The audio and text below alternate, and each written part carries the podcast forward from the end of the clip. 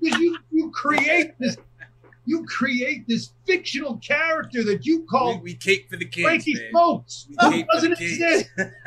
No, we call that guy doesn't exist. What you are seeing doesn't exist. He comes in and he just locks it down, and the team plays better, and he sits in the corner and just drills threes. What? No, he doesn't. He hates being in the corner. Ask him. He can't stand it. Why does he stand when his hand is on the hip when he's in the corner? Because he doesn't want to be there. Why? Both on his hand. Come on, guys. I love Knicks fans. You guys take somebody who's like, you know, like whatever he is, and you turn him into something, some fictional superhero. What's going on? This is Jealous from Nick of Time Show. Here, giving you that Knicks talk just in the nick of time. And it's time to give you that Frank talk. I know Alan Hahn was cooking right there, but I'm going to tell you something, Alan Hahn. Frank Ntilikina, 93rd percentile corner threes. So he kind of does sit in the corner and hit threes. Like, I know he was joking, but that's neither here nor there. I got some guests here for you today. Give you that Knicks talk. First and foremost, it's my guy, Mr. Faithful, the man, the myth, the legend, the guy with the stats and the facts. Ryan G is in the building. Damn right he's in the building. And also joining us from Knicks at Night TV, my guy, D-Trav. What's going on, man? What's up? What's up, yo? Thanks for having me, man. Let's get it going. Let's get this Knicks talk. Let's get it going. Now, let me tell you something, guys. Let me tell you how this came about. So, shout out to CP, Knicks Fan TV. Me and CP, we did an interview with Alan Hahn. Definitely check that out on the Nick Time Show, youtube.com/Nick Time Show, right? We did that interview with Alan Hahn, and D-Trav, he came and he hit me up on the DM. He's like, hey, man, I got some things I want to get off my chest. Something that Alan said, it struck me in my heart. He was speaking some facts about Frank, and I want to come on and talk about it. So here he is. Now, D-Trav, let us know. What did Alan say that struck a chord with you that you felt so passionate about that you just had to come on a show? Well, first off, good job on the interview you did with Alan Hahn and UNCP. What he was saying, I just was waiting a long time for somebody to come out and say this on a show or in public, because I totally agree with what he said. I feel as though the Frank Hive, as he was saying, is maybe, I don't want to say delusional. I don't want to sound disrespectful. but I think they see too much of a high ceiling for Frank, you know. I feel personally that Frank has showed us, he hasn't shown us anything besides, you know, spots here and there that he could be a competent basketball player. Yes, he's a good defender. I wouldn't say elite yet because he hasn't had enough minutes in the NBA for you to call him an elite defender. He is a capable defender. He likes playing defense, but I wouldn't say he's an elite defender. I'm going to just say that, you know, Frank came from France. His first year, he came in the NBA. I know it was an adjustment period, but when he was in France, he averaged 4 points a game. I mean, why did we think that he was going to come over here and be such a dominant factor in the NBA when his history has not said that? I know he's still young. He still has potential development to do, but he didn't even start on his own team. A kid by the name of Erv Walker that is well known in New York City on the basketball circuits, was playing on his team, and he was actually the starting point guard. Now, Erv Walker, don't get me wrong, he's a great basketball player, but he's not NBA ready. My point is, if Erv Walker cannot make it to the NBA, and he started over Frank Ntilikina, and Frank only averaged 4 points, why do we think Frank Ntilikina is going to come over here and be the starting point guard for the New York Knicks? I'm just a little confused on that theory there. But, and if you also think about the regime that drafted Frank was Phil Jackson. And if you know Phil Jackson, he was stuck on running the triangle offense. And what he saw in Frank was Frank's potential to be a good defender and be in the mode of like Ron Harper. You know, Ron Harper used to be the point guard when you had Jordan and Scottie Pippen with the triangle offense, and he wasn't really a natural point guard. But all he had to do was bring up the ball, initiate the triangle offense, sit in the corner. As you say, Jealous, Frank is good at sitting in the corner, 93 percentile hitting threes. That's perfect for the triangle offense. But guess what? We're not running the triangle offense anymore. So also, Alan Hahn made the point that sometimes when Frank brings up the ball, he stops his dribble, and his teammates be looking at him like, come on, coach, what is this guy doing? He's messing up the offense, you know. So I just feel like he has to get adjusted to playing different positions if he wants to potentially start. But as a point guard, I don't think he has starting potential. I think he's a system player that could possibly do good on a team like the Spurs, where it's less pressure on him. But even in the Spurs system, I don't think he will start for the Spurs. I think he may be a backup point guard. I just think his ceiling is a backup point guard, and we need to pump the brakes on the Frank Ntilikina starting point guard for the New York Knicks. Go ahead. Ooh. Oh, there was a lot of fire to unpack in that. There was a lot of fire. There in the room, like, you stole all the air, bro. Like, word. Yeah, boy, there's a lot of fire to unpack. But I'll say this. I listened to the Alan Hahn interview, and Alan Hahn did make good points. Mm-hmm. You know, sometimes Frank's dribble does stop, you know, near the logo. True. Which does mess up, you know, the flow of the offense. He is inconsistent. He hasn't really put together sugar games where it's like you can see like, okay, you know, I know what I'm going to get from every night. You know, he does. And then again, to also bring up the fact about his Euro stats. Mm-hmm. The thing with Frank with me is like, if he could just develop a good jump shot and just learn that, okay, maybe I might not, you know, play the starting point. I might play point guard in spurts, but if I can just defend and then shoot the three, I feel like Frank could be at least a legit 3D guy in the NBA. Absolutely. It's just a matter of like, okay, is he going to start as a 3D guy on a team, or is he going to come off the bench? I don't know. That's how I feel about it. Yeah. First and foremost, too, we talking about these Europe stats, right? These EuroLeague stats. Listen, young guards. We talked about this earlier. Young guards in the EuroLeague, young players in the EuroLeague. They don't usually start, man. Their job is to go in there and back up the vets. Get in the corner, get out the way, let the vets do their thing, and you wait your turn, son. It's like Thanksgiving, you're at the kiddie table. They ain't gonna let you, they're not gonna let you whoopsie do down there over there unless you some special player like Luka Doncic or whatever, right? That's just not what's going to happen. He played his role there, and especially in France, where they teaching you how to play system basketball. In France, we know that. So, and second of all, I got heat right on the show because I wanted Frank to start, and people are confusing a couple of things. People think, oh, Jay Ellis thinks Frank should start because he's the he's a starting caliber point guard. No, not necessarily. If you remember, I was the one calling for Kira to be here. Why was I calling so hard for Kira to be here? Because I feel like when I'm looking at this roster, we still don't have the answer we need long term for a starting point guard. That's why I wanted Kira to be here. But now that I know we don't have him, we have Obi Toppin. Thank you, Obi. I'm like, you know what? I'm looking at our options. I'm looking at Elfrid Payton. Right. You know what he is. He is a point guard who passes really good to Julius Randle. And nobody else, right? He plays decent defense, right? And if you're looking at his three-point percentage year after year for 7 straight years, it has not moved. He had one semi-decent year where I thought, oh, maybe it's going to go on up to, and then it goes straight back down. So I already know what we have in Elfrid Payton. When I'm looking at Frank Ntilikina, I'm seeing his free throw percentage is ticking up every year. I'm seeing the corner three, 93rd percentile. I'm seeing he can play defense. And I'm also seeing that when RJ and him play together, RJ seems to like playing with him.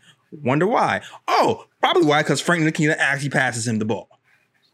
And they both speak French. I'm not saying he's a starting power point guard per se. I'm not saying he's all-star core, Kyrie Irving, whoopsie-doo, break you down off the dribble. I already know he's not that. I know that he can be a combo guard. I know we have RJ Barrett here who can handle a lot of these playmaking duties like he did in Duke. And I feel like our best chance of getting a point guard here out of the young guys, anyway, not naming Immanuel Quickley, or maybe Miles Rivers, who can shoot the three, is having Frank Ntilikina there, who we can develop and bring along. That's all I'm saying. What about the point that Alan Hahn made about three different coaches saying the same thing about Frank and about him not being able to push the pace and slowing the ball down? I agree with him, but this is it. Here it is, right? We drafted this guy knowing he's going to be a project. I knew that. We saw that the jump shot was going to be there. It could take some time, but we knew offensively he's going to be a project. And that's exactly what he is. He's talking about Frank being inconsistent. But he just turned 21. Obi Toppin is older than Frank now, and Frank has been in the league longer. So it's like, of course, what do you expect from a young guy but to be inconsistent? That's what young guys are. Unless you're special, when you get into the league, you do inconsistent stuff. So, yes, he should push the ball more. Yes, he should stop these little mistakes where he's stopping at half court. But also, he's had three coaches in three different years with no consistent role year to year, and he's still young, and you're wondering why he's inconsistent. That's just what young players do.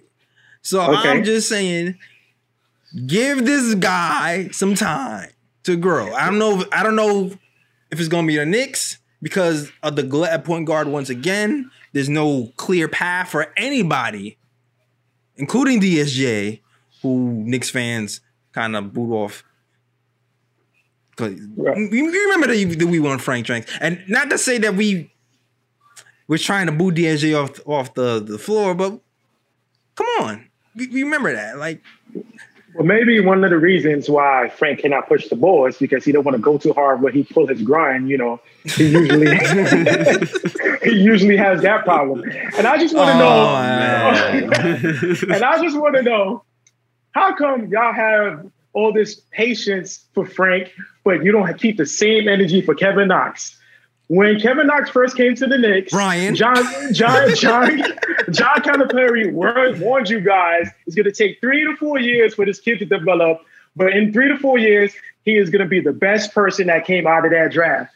We knew he was going to be a project. Just like you guys said, Frank is going to be a project. I don't understand how come if there's a Frank hive, why there's not a Kevin Knox hive? Because at the end of the day, I know people like to say, well, Frank has a special skill, which is defense, and maybe he has a good form, so he could become exactly what it is. He's a definable skill. When you look at Frank, you go, what is he good at? He's good at defense. Cool. All right. When you look at Kevin Knox, what is he good at? Shooting. He's a good shooter. Does the numbers support that? Well, Frank's numbers doesn't support that either. I'm saying it's a portion from the free throw line. It's a portion from the corner three.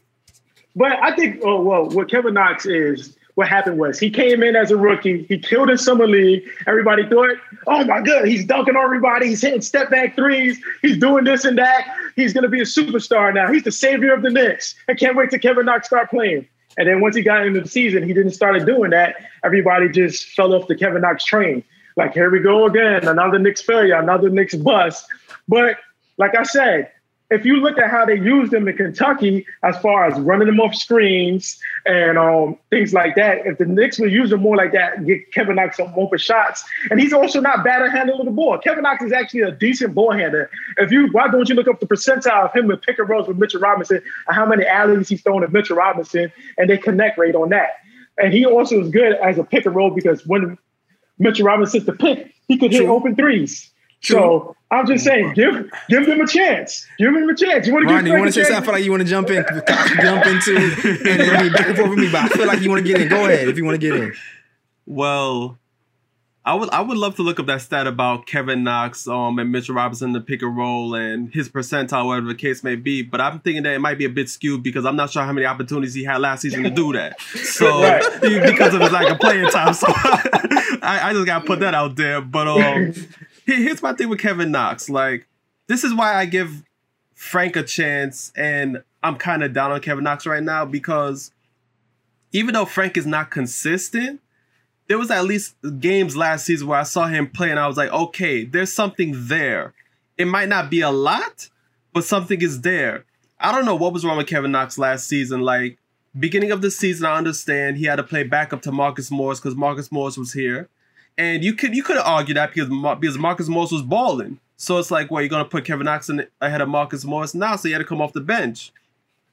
I think what's an indictment against Kevin Knox was the fact that when Marcus Morris left, he didn't get the playing time when that's supposed to be, minutes open up.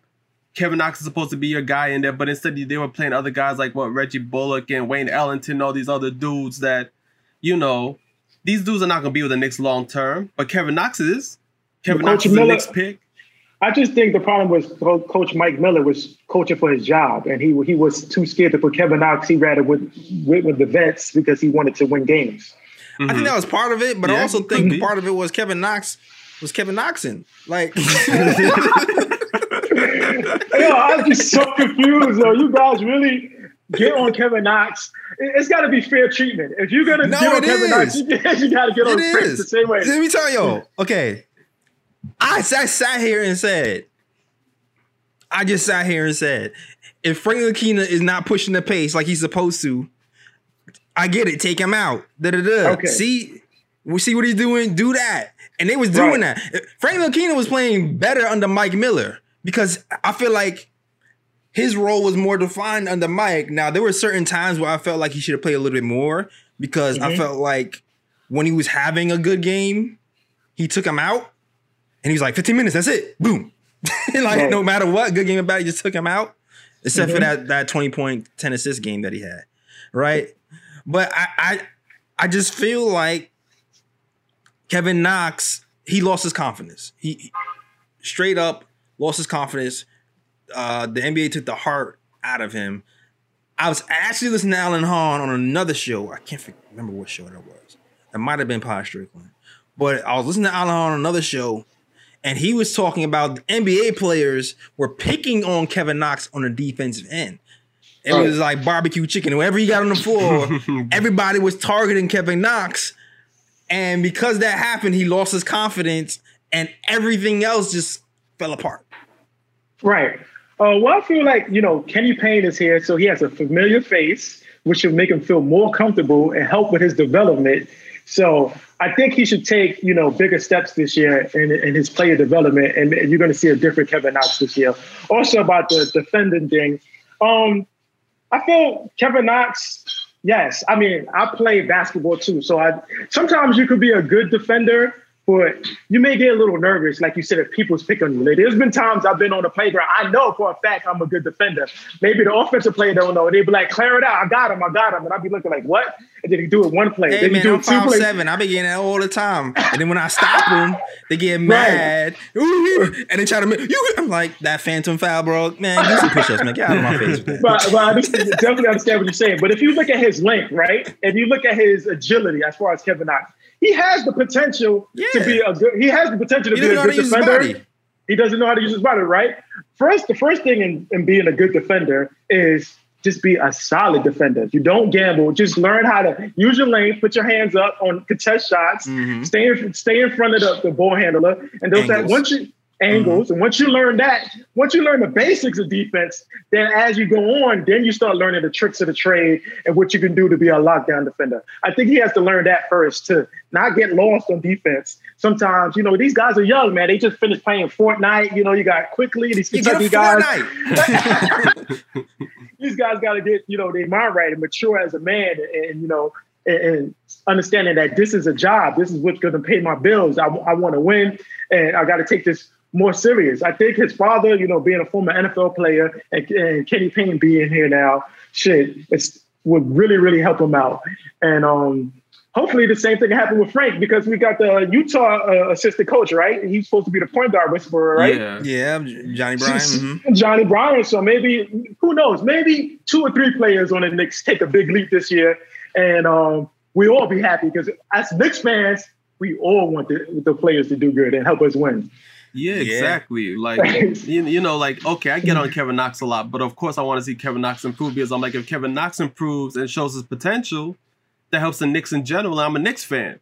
You know what I mean? Right. Like, the only reason I really get on Knox was because, you know, that second season I didn't really see anything from him. You know, and then like the fact that like he struggles on defense, and then even offensively, it seemed like, you know, the fact that he struggles on defense, it affected his confidence offensively. Then it's like, okay, if he's not confident on either side of the floor, you know, what's the use of him? But you know, like you said, you know, Kenny Payne is here, you know, from, you know, Kentucky. He's familiar with Knox, so you're hoping that he can improve Knox, so Knox can become a competent basketball player.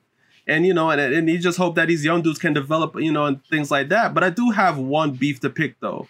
Okay. And it's something I've mentioned on, you know, on podcasts before, or, you know, or on the Knicks show before. I'm tired of the Knicks picking up trash from Kentucky. I'm sorry. We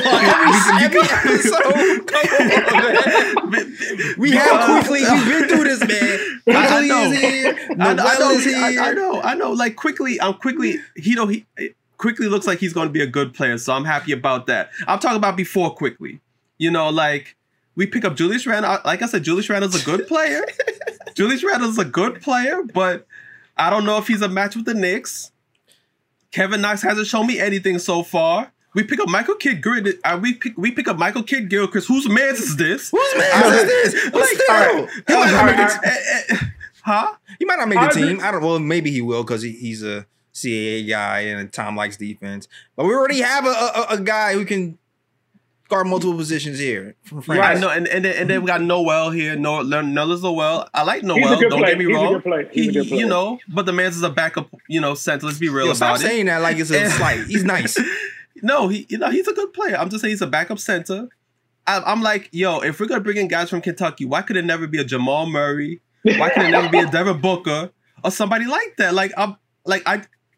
That's all I want to say. But who knows? Who knows if Jamal Murray will be Jamal Murray if he was drafted by the Knicks? You know, that is true, though. That is true. Yeah, they always just buried him on the bench. And give him three different coaches and say he's not developing fast enough. And trade him. Right. But speaking of trading point guards, we still haven't really talked about another elephant in the room, right? Your boy DSJ, man. Okay, Dennis Smith Jr. Yes, your boy DSJ. Right. Because I know you was getting at with the Frank stuff. You were getting at, do you want DSJ to start, right? Do I want DSJ to start? Honestly, I like DSJ, but I'm more of a fan of RJ being the next star in the NBA.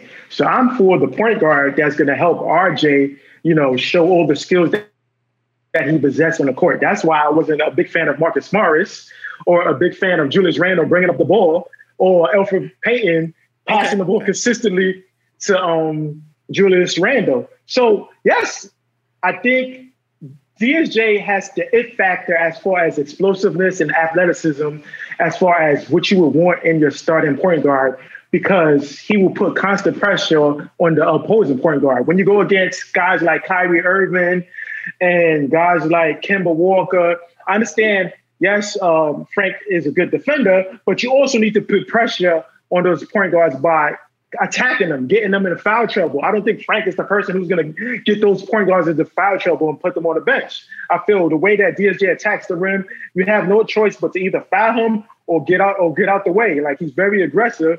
And if the coaches on the Knicks could tap into that potential, then I know his jump shot is broken, but you know he's been working with Abdul Rauf.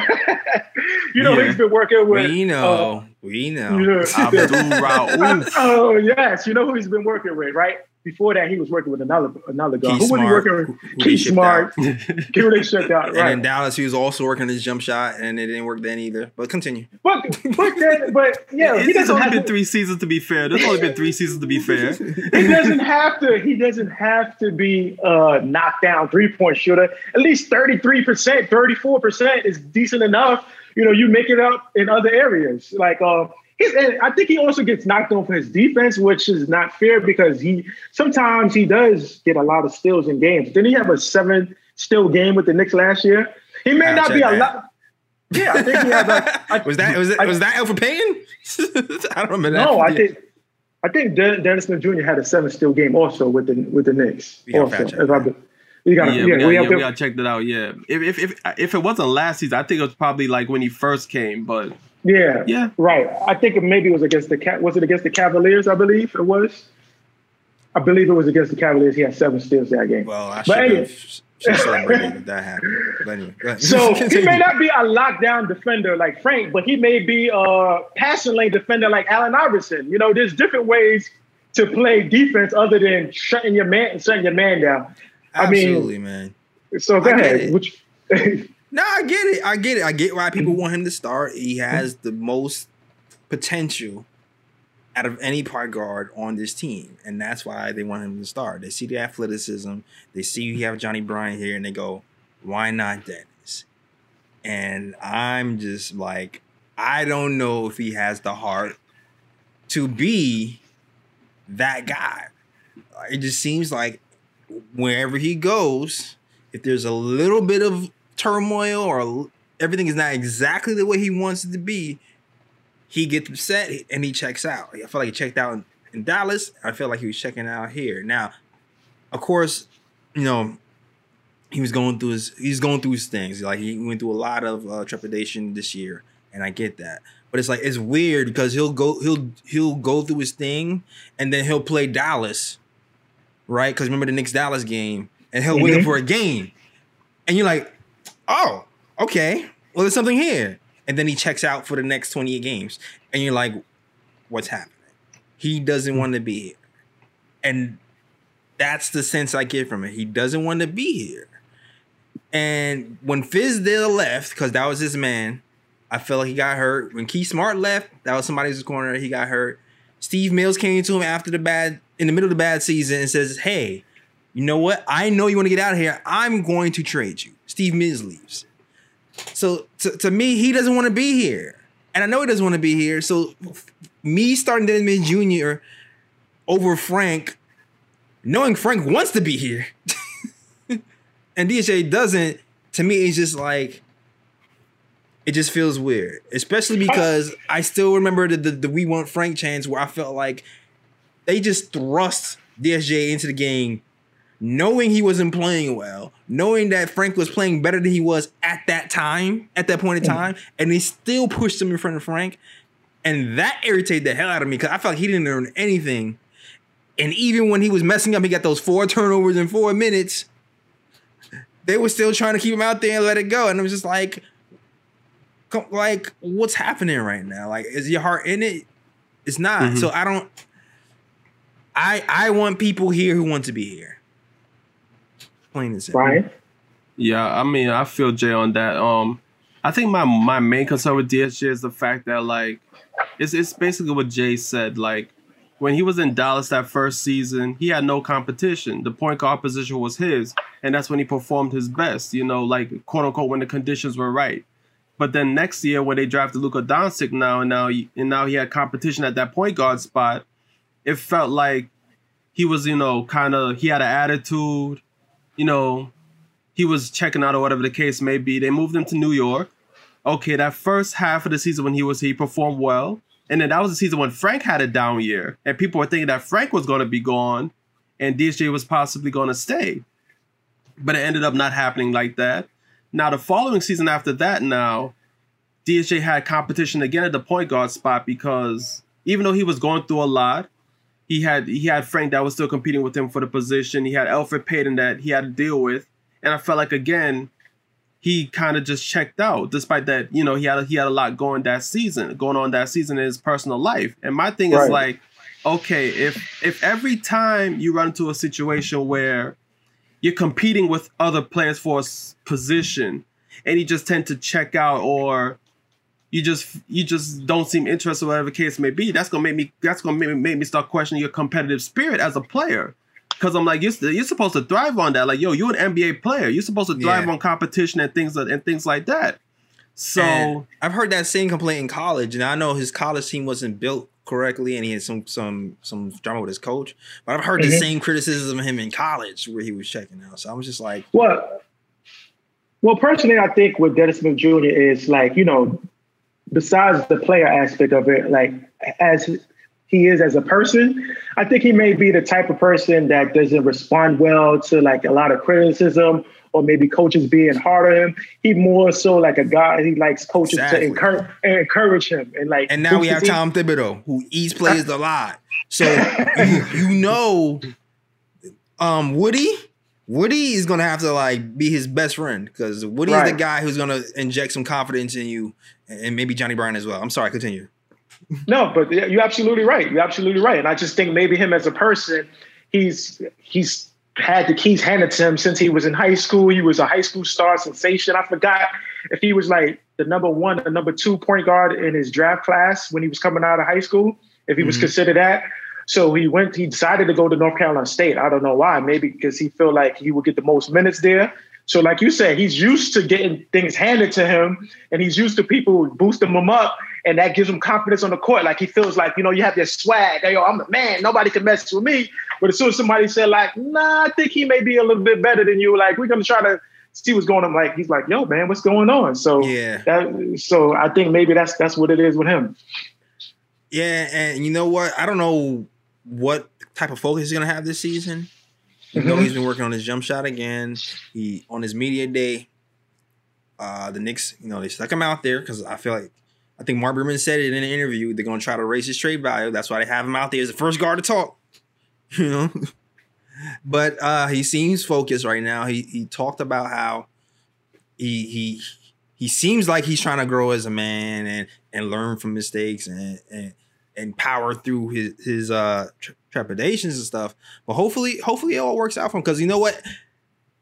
After all my harsh criticisms, anybody wearing a blue and orange jersey, I'm rocking with. So I'm going to rock with DSJ. I'm going to rock with Frank. I'm going to rock with Knox. I'm going to rock with anybody in a uniform.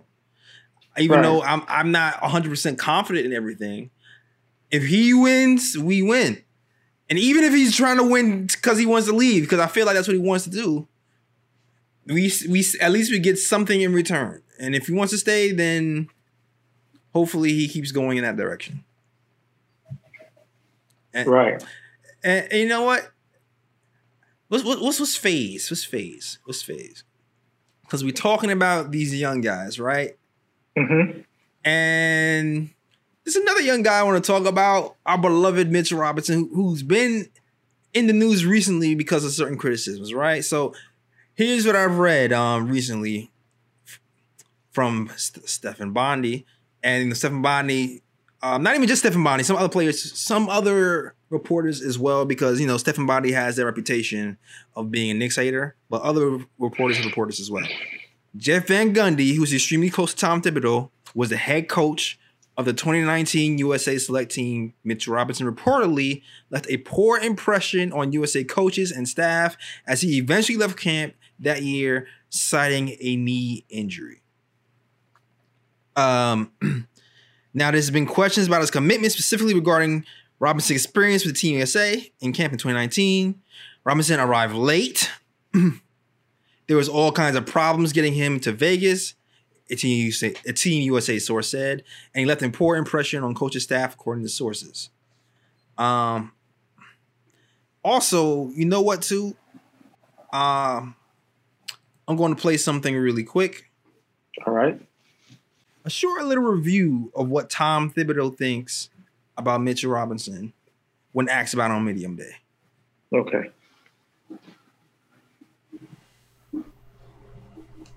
Allison, who's starting to scratch the surface right now, and does he remind you of anybody when you see him out on the floor?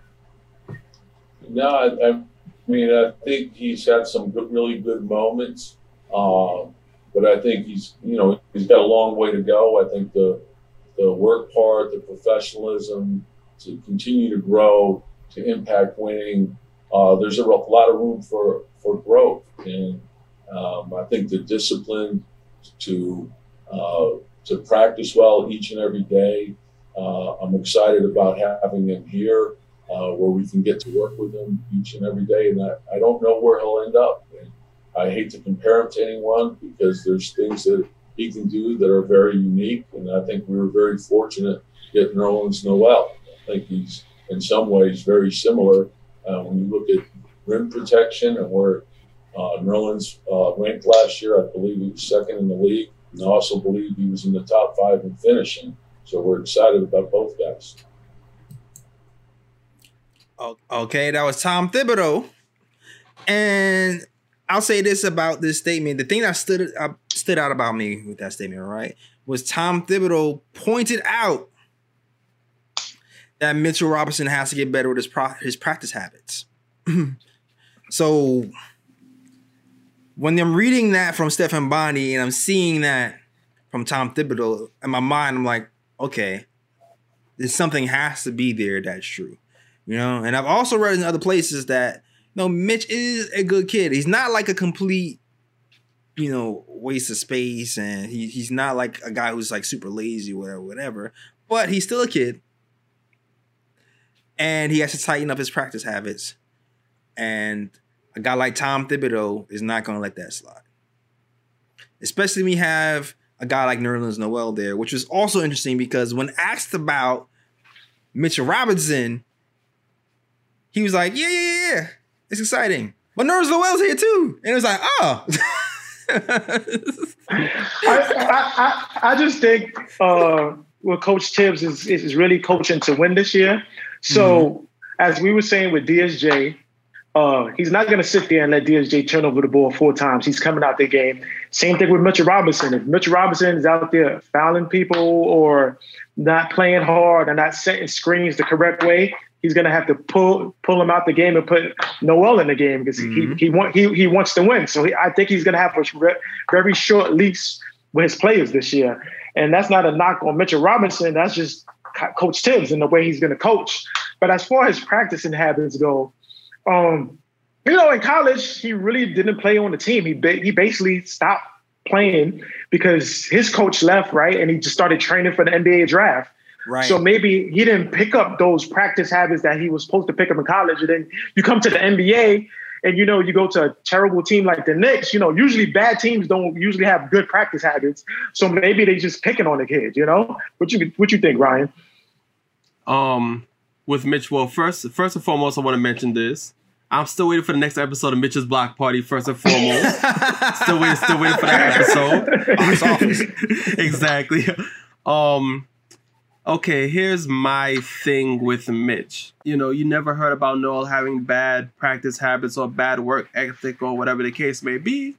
And I feel like if you have somebody here to legit challenge Mitch for his position, you know, for a starting position at center, I feel like if Mitch really wants it that bad enough, he's going to pick up those, he's going to, you know, change those bad practice habits and, you know, and look at what Noel does and be like, okay, you know what? This is what I have to do if I'm going to hold on a starting center position for the Knicks or for any NBA team in general. So I feel like them bringing in Noel's a definitely a positive. And if Mitch is not careful, Noel will take his position and Noel will be the one when Noel will be the starting center while Mitch is going to have to come off the bench again. Oh, Noel wants it. Right. Noel wants to start. He talked about that in his media interview. He's going for it. You just reminded me. You brought up a good point was the fact that him being challenged in practice. So that what made it seem like when DeAndre Jordan first came, it seemed like DeAndre Jordan took him under the wing, and he was teaching Mitch. And then once DeAndre Jordan left, if you look at Mitch's interview. He made it seem like, you know, dudes can't guard him in practice because they're smaller than him, right? He made it seem like, oh, I'm glad Noel's here because finally somebody can actually challenge me and contest my shots. And they was just like, who are you talking about, Taj Gibson? He was like, no. But, no. Yes, you was. You talking about Taj. Taj can't guard me. Right. Shout out to Taj. But yeah, go ahead, Jay. Nah, I totally agree with you, man. I think it's interesting because I know everybody has Mitch slated as their starting five. But then when you look at these statements and you see what Noel can do, like, of course, Mitch has the higher ceiling because, you know, he had, like, you know, second year, the best field goal percentage in the NBA is nothing to sneeze at, you know, breaking block records already. Offensively, it just seems like he's more willing to try to expand his game, even though he hasn't really used it in the game. So he has a higher upside, but I don't know. He might not start right away. He might not. That's something to look out for. I know some people might think that, you know, Tom is using it as a scare tactic to motivate him, which could possibly be it. But man, I also think some truth to it. Yeah, but me personally, and I want to see Mitch develop. But like I said, I'm for what helps the Knicks win. And at the end of the day, I think they will just split the minutes. Personally, I think that's a good two-headed monster to have. Like, both of them is similar. Both of you pick and roll, go for the alley. They could switch during the pick and roll and be able to stay in front of point guards, shooting guards. I like Noel. So I personally like Noel too. I see he hustles a lot. So to me, Noel hacks just like Mitch does. So, so to me, like, either way, like, between both of them, you got what, 10 fouls? So, yeah. And then here we go with Mari Spellman. Let's go. I'm with the spell. Hit the three spell. I know you're gonna shoot it. Yeah. So I mean, that's one thing, Mitch. I mean, but actually, if you look at Noel, he already has that. He does have a mid-range jump shot. He does, you know. Yeah, he comes out a little bit more. Yeah, more than Mitchell Robinson. So if Mitchell Robinson going to want to stay on the floor, maybe he might have to unleash that three this year that he always shows to us in practice or whatever. Yeah. His little one-on-one with his 5'11" homeboys. Yeah, it's time. I will say this though, I'm wondering what the plan is for Mitch long term because he changed his agent again, right? It was weird because it seemed like the Knicks were interested in Weissman. I heard rumors about it. Oh, Weissman, okay. Yeah, CP and Allen, they were kind of like, nah, that was real. That was a real thing. I didn't take it too seriously. But they were talking about trading up and having Mitch be involved. Now, he wasn't involved. Like, it didn't happen. You know, it came out that they didn't want to move these pieces, RJ and Mitch. But you have to also wonder why, you know, there has been no qualifying offer extended to Mitch as of yet. Right. You know, of course he's eligible right now, but nothing's been offered. So I think maybe the Knicks are just looking like this year is the year they're going to decide Frank, DSJ, Mitchell Robinson. Right. Show us what you got this year because it's not guaranteed you're going to be back with us. So this is your last chance to show us what you got. You see, they got Alonzo Trier up out of there with the quickness. They got Damian Dotson out there with the quickness. So they're not playing games. Yeah. And also, I just want to point out one thing too. Like, I think the reason why they're doing that as well is because you have to remember this is a new regime in New York right now. Like, you have Leon Rhodes. Like, it's basically a whole new front office. Like, the only guy that's here is probably Scott Perry from the previous regime. And what's always the case with like a new regime in place is, you know, these young guys were not drafted under this new regime. So they're not going to just automatically be like, unless he's a special player, they're not just going to automatically be like, well, you know, this young player's been here for a while, you know, we're going to extend him or whatever the case may be. It's going to have to be a case of, you know what, you're going to have to prove it that you deserve to stay here. And I feel like the approach Tom Thibodeau has taken is the right approach. I was always a guy that always believed that if you want young players to develop, you have to play them a lot. You can't just have them on the bench, you know, sitting there and watching the game and expect that they're going to get better. But at the same time, I'm like, these guys now, they've been in the league 2 years, 3 years, 4 years, whatever the case may be. And it's like, it's about time they get challenged. It's like, all right, you know, pressure bust pipes. There is the balance. You know, so now you know that when the season starts now, if any of the young guys are starting, you know that they definitely earned that. You know what I'm saying? As opposed to it being like, okay, you know, these are the young guys, we got to develop them, so you know what, we're just going to hand them starting positions and just see how they do. You know what? Oh, go ahead. No, I was just going to say, to hit on another point that Ryan was saying is just like, yes, we want them to play. Yes, we all as Knicks fans, we want to see one of them develop. We got how many now? We got Mitchell Robinson, we got RJ Barrett, we got Kevin Knox, we got Frank, we got DSJ. These are all young players, right? We want to see at least two of them hit. Oh, we got Obi Toppin. At least two or three of them hit, you know? Yeah. We got two or three of them hit. So we want them to play. But at the end of the day, we can't just throw you out there just to say to throw you out there and just keep losing. Show us in practice. Show us in practice that you deserve to play. You can't look terrible in practice and I'm going to just say, oh, I'm just going to play Kevin Knox because he was drafted number 8. I got to play him when he wasn't doing anything in practice. Exactly. So your time to shine is in practice. Pay attention to detail in practice. Hit your shots in practice. Compete against everybody. Show that you're the best person in practice. So when game time comes and the coach looks down the bench, he remembers, yo, Kevin Knox, yes, he was killing in practice. Let's see what he's going to do in the game. It's a balance, though, too, right? It's definitely it's a balance because, and I mentioned this on the show before, Jeff T was playing out there for Tom Thibodeau a while ago, and he's complaining that he was getting run down to the ground. He was sitting there like, Coach, this other guy's can play. Put them in. I'm tired. Like, it's one thing to play the vets and the guys who earn the minutes, but it's another thing to give DNPs, you know? Right, like, right. I understand that Kevin Knox has to, has to bring people around slow and he's not ready, but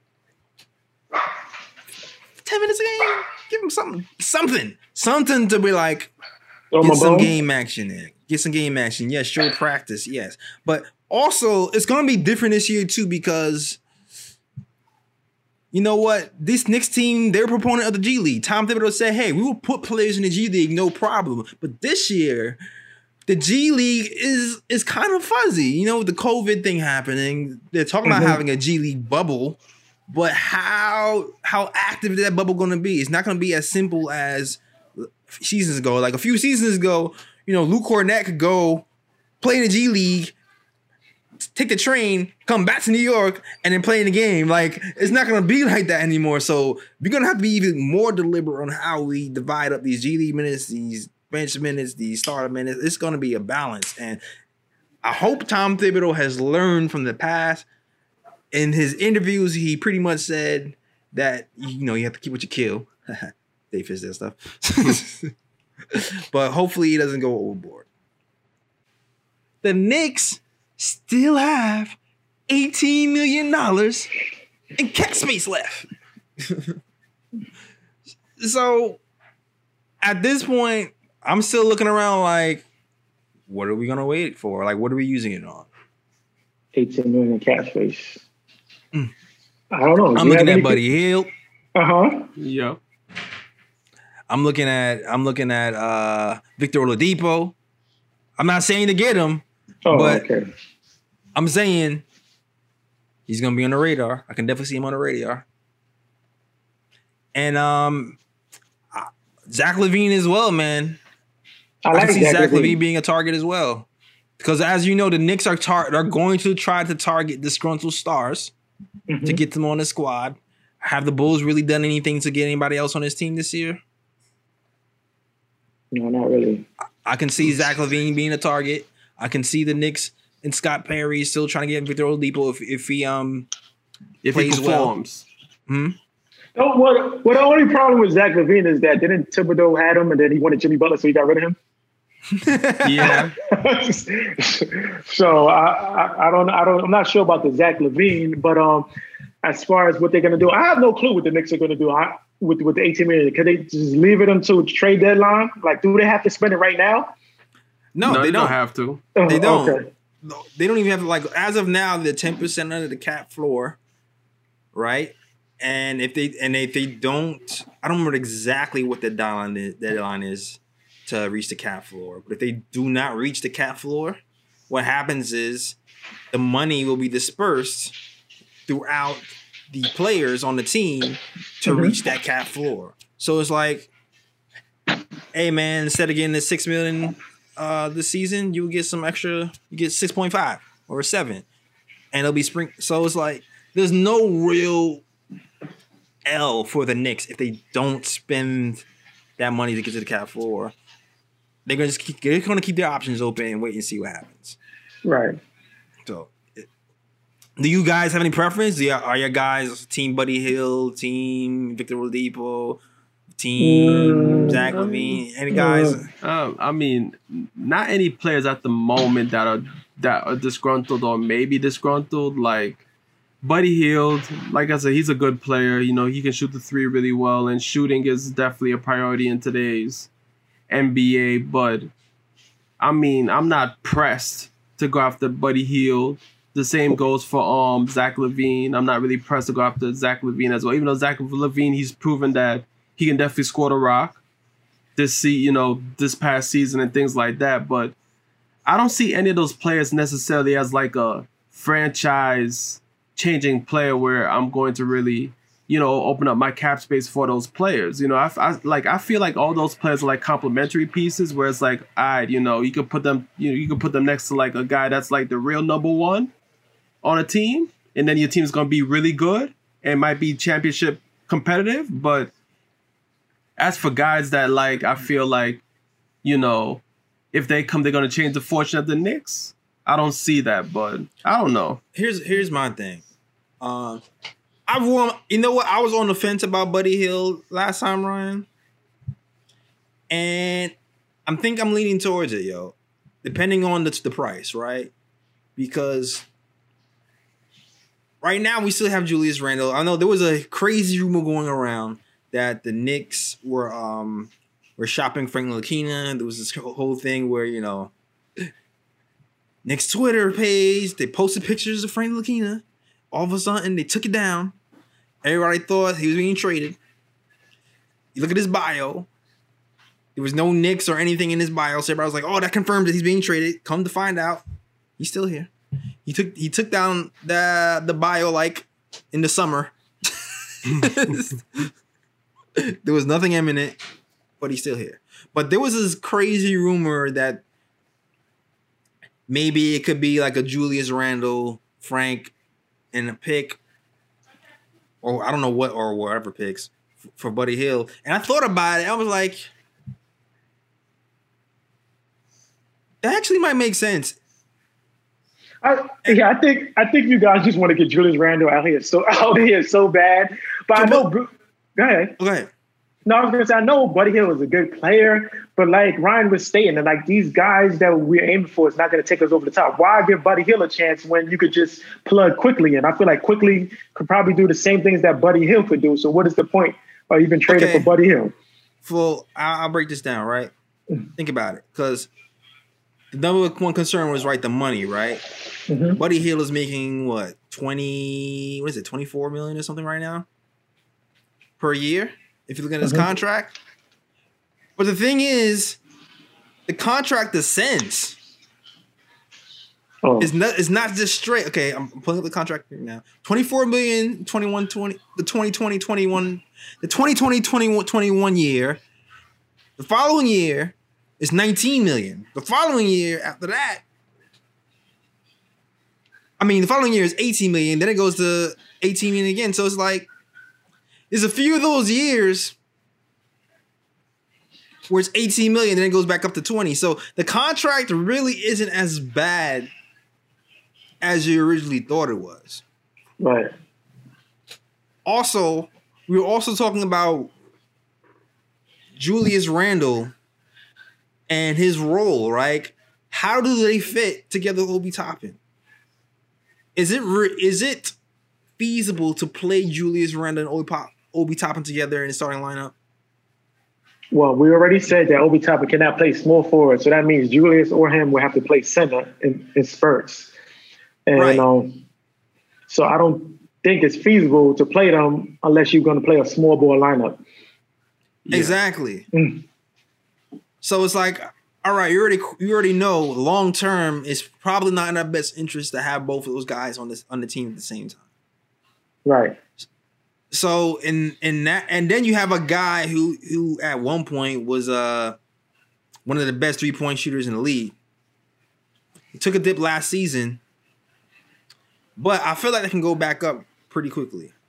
Right, but I just feel like, why are we trying to trade Julius Randle for a shooting guard? Shouldn't we be trying to trade him for a point guard? Like, instead of Buddy Hield, what about the point guards that's making a lot of money in the NBA?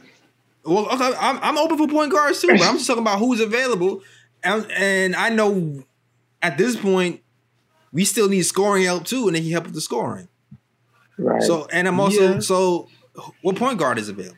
I know we have what? Well, yeah. Money-wise, Mike Conley. Who else? You could trade for Mike Conley. I know it's been Mike Conley has been mentioned, but it seems like that was a dub because it didn't happen.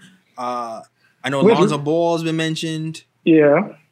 Where's Ricky Rubio at now? Minnesota. Ricky Rubio's in Minnesota. They're not trying to give him up because they're trying to get that reunion. They see what he did in Phoenix. So, I mean, what are our options? I mean, I think the main point guard options are probably off the table at the moment because like the two, I think the main point guard that was available was Chris Paul. Chris Paul's in Phoenix. Westbrook, he's in Washington. Mm-hmm. Got traded for John Wall.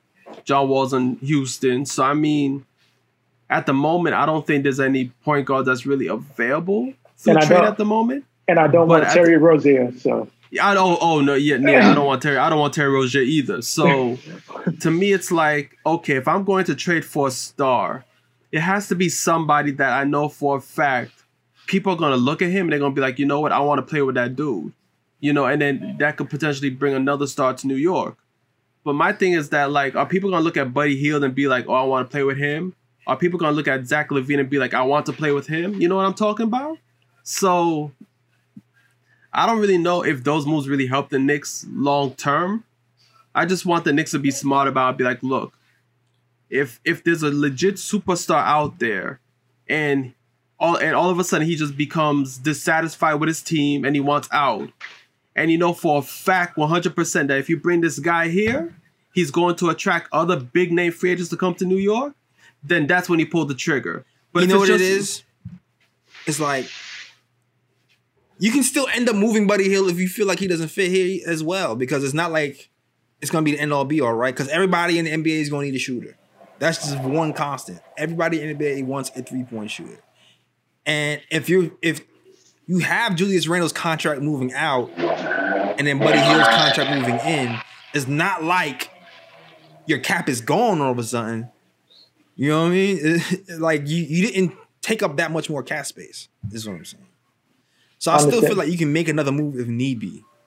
Right. And at the same time, you still give RJ the best chance to shine when you have Buddy Hield who can shoot. You have Obi Toppin at the forward can possibly shoot. It just opens up everything more to me. That's all I'm saying. Facts. That's all I'm saying. I mean... maybe I'm crazy. Let me know. Let me know if I'm crazy, guys. I could be crazy. I mean, it's something to think about, but sometimes the best move is no move at all. So I don't think. So you think the best move is keeping Julius Randle here for the whole season? Possibly until the trade deadline, and you see what you get for him, or maybe like I mentioned before, maybe you trade him during the draft, and you'll be able to package him together with some other picks and move up in the draft and get that point guard that you've been wanting. If we don't suck and get the number one pick, but there's no guarantee because the lottery odds are different. So maybe you might need to make some strategic moves in order to get Julius Randle out of here and, you know, package him with one of our picks to get a higher pick in the draft for next year. And I just feel like we're going to stifle. I mean, I feel like Obi Toppin at least starting off under Julius Randle could help. Bring him along, but I feel like to maximize his potential, at some point, you can't have Julius Randle there because somebody has to get most of the minutes. All right, but maybe at the trade deadline, Julius Randle is killing, and a contender actually wants him. But somebody said, "Yo, we could use Julius Randle. He's averaging 23 and whatever on the Knicks. Mm-hmm. The Knicks don't want him. We'll take him." You know, the only problem with Julius Randle, to be honest with you, when you watch film of him, is that when he came to the Knicks, I don't know who told him he was a point forward, right? Elfrid Payton, but When he gets the rebound, he needs to look for the point guard and give the point guard the ball, not bring the ball up the court and then be spinning all over the place and trying to create for himself. You know, give him the ball on the elbow where he has to make quick decisions, and that's where he'd be most effective at. So I think, personally, maybe he'll change his game this year. Maybe he'll stop trying to be Lamar Odom. And, you know? Maybe. And Kenny Payne will tell him to calm down, and he'll be able to produce on the court, and then we have a decision, like you said, you want Obi Toppin to start, his value will go up, and we'll be able to treat it, his trade value will be a little bit higher than it is now. Maybe, we'll see. Maybe I'm too hopeful that Obi Toppin is going to be how nice I think he's going to be in my head. And if that's the case, maybe we pump the brakes, but that's not how I'm thinking right now. I'm thinking Obi Toppin is going to be good. But yeah, I will say that Julius Randle did come to me today, and he said he's been working. He got the new braids, so maybe new braids knew him. You know, Tom Thibodeau is going to push for team ball. So maybe we have the right guys who can take his game to the next level. Who knows? Right. Yeah, and just to add like one last thing, I think the best case scenario for Knicks probably is going to be you start off with Julius Randle to start the season, and then Julius Randle actually balls out and shows other teams that, you know, he can be a good piece to, you know, to add to a team that's, you know, going to the playoffs and potentially fighting for a title. And then you hope along the way Obi Toppin really develops his game to the point where it's like, okay, you have a legit reason to start Obi Toppin now over Randle. So that when the trade deadline comes, you know, you have no need for Randle, but teams saw how he performed early in the season, and then he becomes a viable piece to where the Knicks can actually get, you know, something good back for Randle, you know, whether it be draft I'm sure that's what they're thinking. Or a good young player, whatever the case may be. I'm sure that's what they're thinking, and if they see that Obi is progressing the way they want him to progress, I'm sure they'll be even more willing to pull that trigger, for sure. Yeah, facts. All right.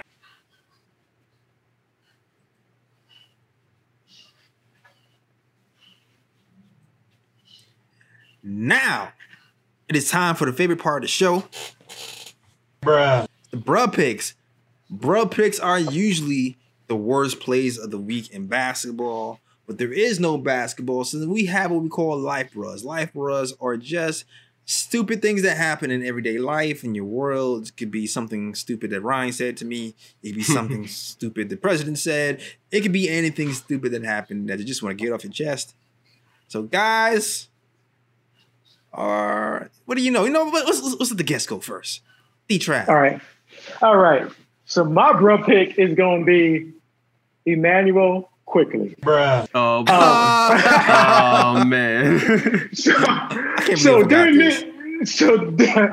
media day, they asked Immanuel Quickley about playing with Obi Toppin in practice and Mitchell Robinson and how it's going to be with playing with guys like that. So he proceeded to say that I haven't got the chance to play with them yet, but I picked the Knicks in 2K, and and Obi Toppin and Mitchell Robinson, they're good with the lobs and dunking. They're unstoppable down there. So I'm like, yo, these 19-year-olds, oh my goodness. Like, you're going to compare 2K basketball. You think that's going to translate into what's going to happen this year with the Knicks? The one about Julius Randle. So I was just like, yo, come on, bro. I really can't believe you really said that, but he's a kid, you know. That's what he... Oh, man. Fortnite and 2K. See it, yo. I can already see it. Him and Knox are besties. I can see it. I can see it. We sharing bongs. Then we skipping. Watching Knox Quickley might take you a minute now. He plays defense. You know what I'm saying? Mm-hmm. It's a joke, but it's not a joke. That's just actually. All right. Brumman from the fifth floor. My guy Ryan. All right, so now to think about it, I do got a couple bruh picks, two bruh picks. Oh, I got two in the chamber. My first bruh pick goes to the New York Jets. Bruh. Oh. Here's why. So today, everybody, if you follow the NFL, you know that the Jets, they haven't won a game all season. They're winless. Mm. Today against the Raiders, they had a legit shot to win the game. They had the lead late. It was like 10 seconds left on the clock. Raiders quarterback David Carr throws a bomb to Ruggs for the touchdown for the Raiders to win the game, basically at the end of the game. And my whole thing is that if you're the Jets, why are you not playing against deep balls? Bruh. You basically had a one-on-one on the sideline. You see my face when he said that? You see my eyebrow? Why aren't you playing against what, Brian? Well, basically, I think they're... I think they blitzed on that play, didn't they? That's a bra. Me too. Bruh.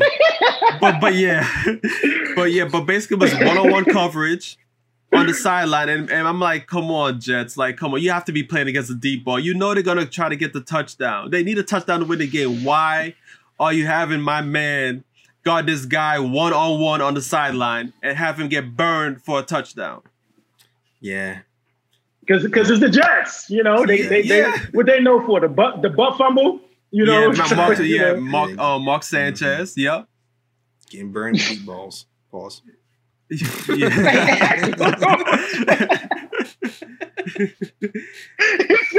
burned from deep balls. Yo, that's two pauses right there. Yeah. I know. I did it for the show. Good content. And my next bra pick goes to... So what you got, Jay? I don't got one more bra. You got two? Yeah, one more bra. My next bra, it goes to the people in the comments. Bruh. Because I've been seeing people in the comments. Yo, every week you go in the comments, man. You were wrong. You want the smoke. I'm not getting at specific, like, people. It's like a group of people, because I've seen this comment said repeatedly in the comments section where people are comparing 2K to actual players, because people like, yo, Frank in 2K is nice, and I'm like, they're hoping that Frank can play like how he is in 2K, and I'm like, really, you gonna really compare 2K Frank to actual Frank and hope actual Frank plays like 2K Frank? I'm like, come on now, like, you sure it's not Quickley in the comments? Damn, it might be, yeah, that's Quickley burner. It might be though. Quickley and Knox in the comments. 2K Frank nice.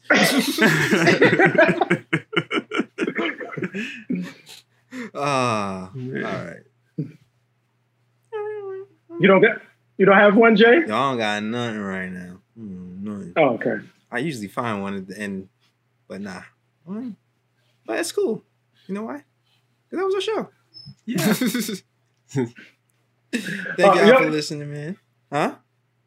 No, I was going to say, your bro could have been Alan Hahn saying Obi Toppin playing small forward, but...